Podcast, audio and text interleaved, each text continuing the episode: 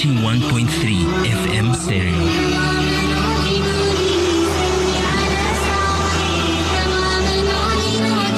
My radio station. Your radio station. Our radio station. The voice of the Cape.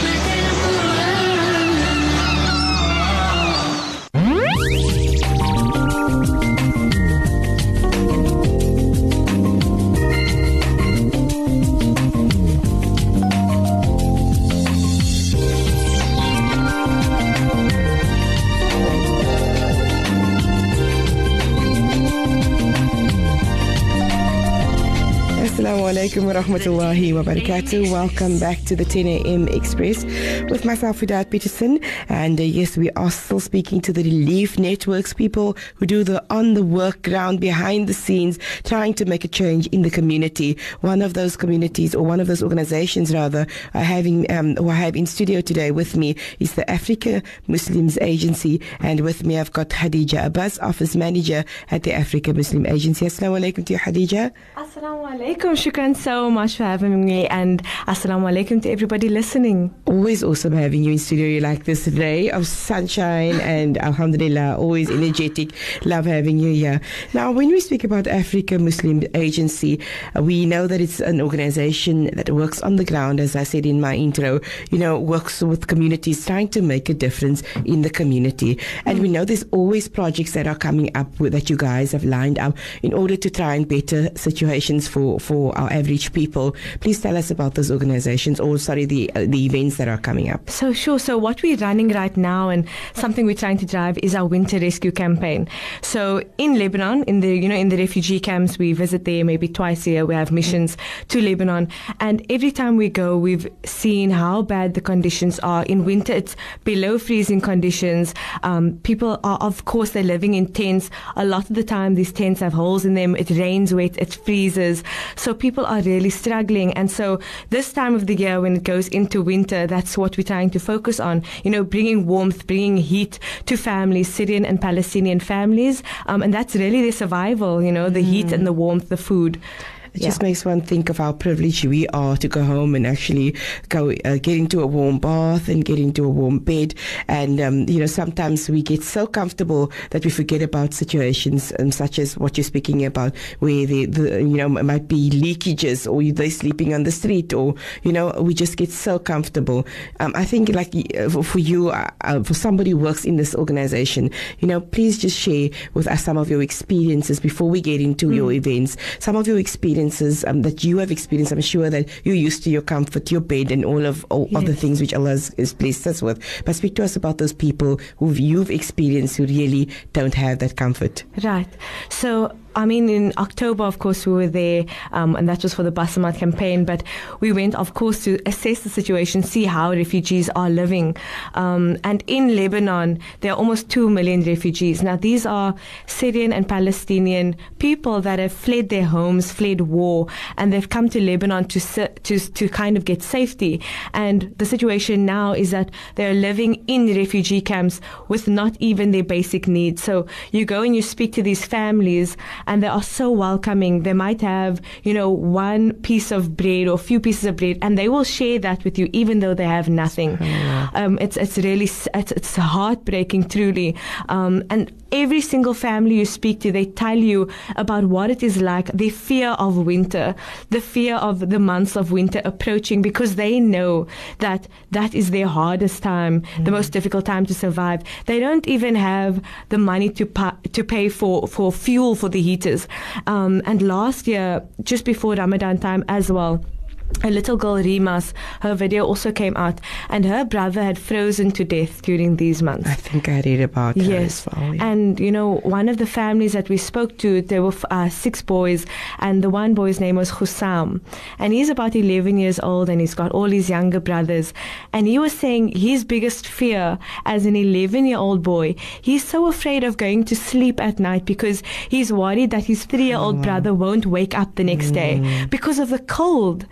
And it's something that we don't we don't have that fear, so we can't understand how that could be a fear. You know, it's something, it's so easy to rectify, you know, a heater or some clothing or blankets.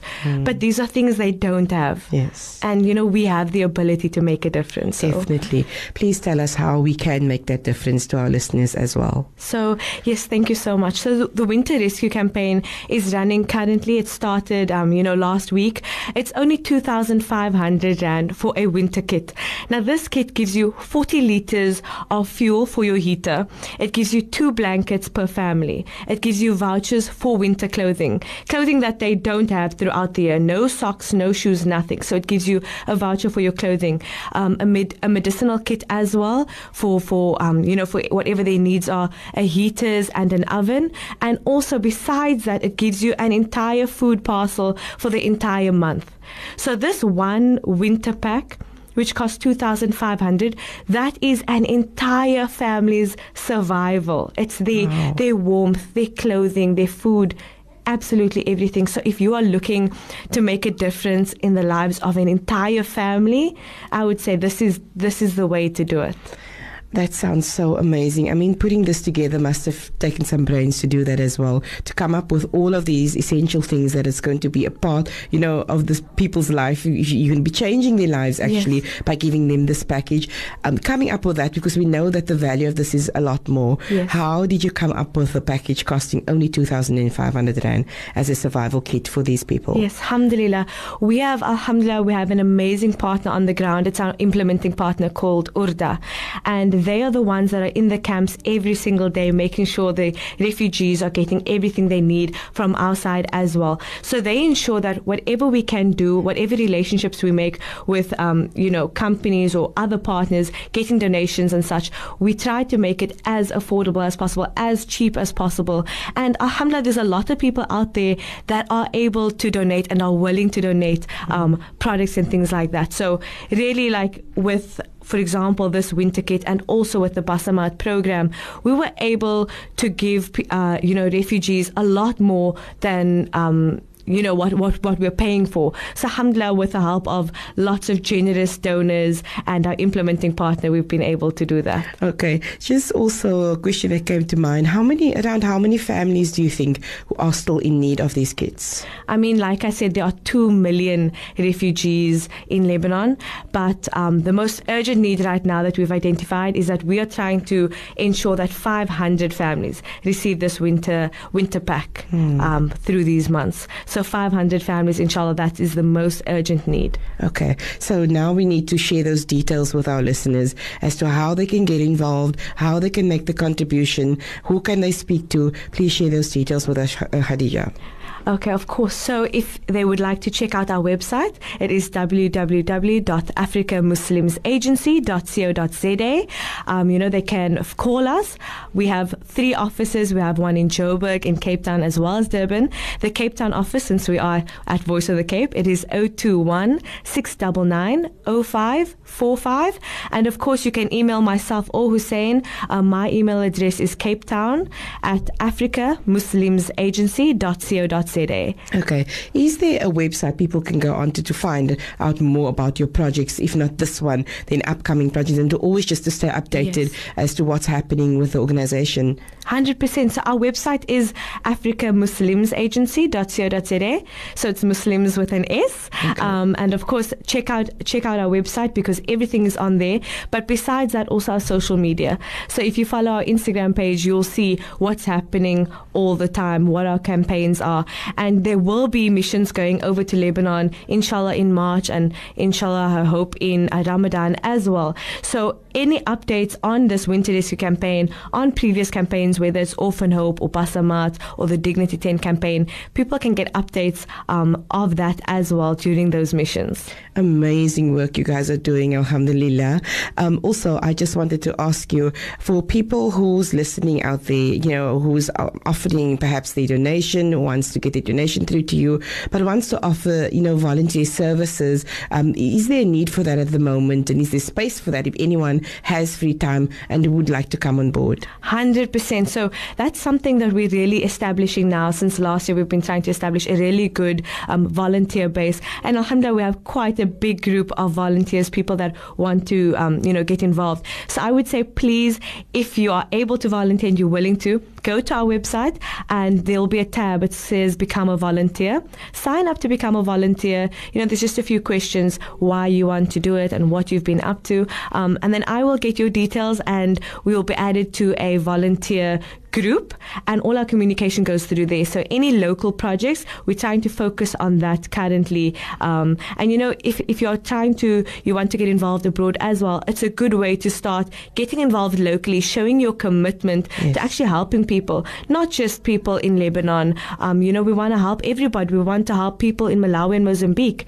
And we want to help our local South Africans as well. Yes. Um, yeah. So, so, so Khadija, I always, when I speak to you, it's my second or third time that I'm doing an interview with you. I always see when you speak about this, you know, this passion that comes through. I want to know a little bit more about how you became so passionate about doing the work that you're doing. I know this is a bit off of the topic here, but um, just to, to inspire other young people who might be listening and who might be thinking of the idea, but they're not so sure. So please just tell us, you know, what, what sparked this passion for you?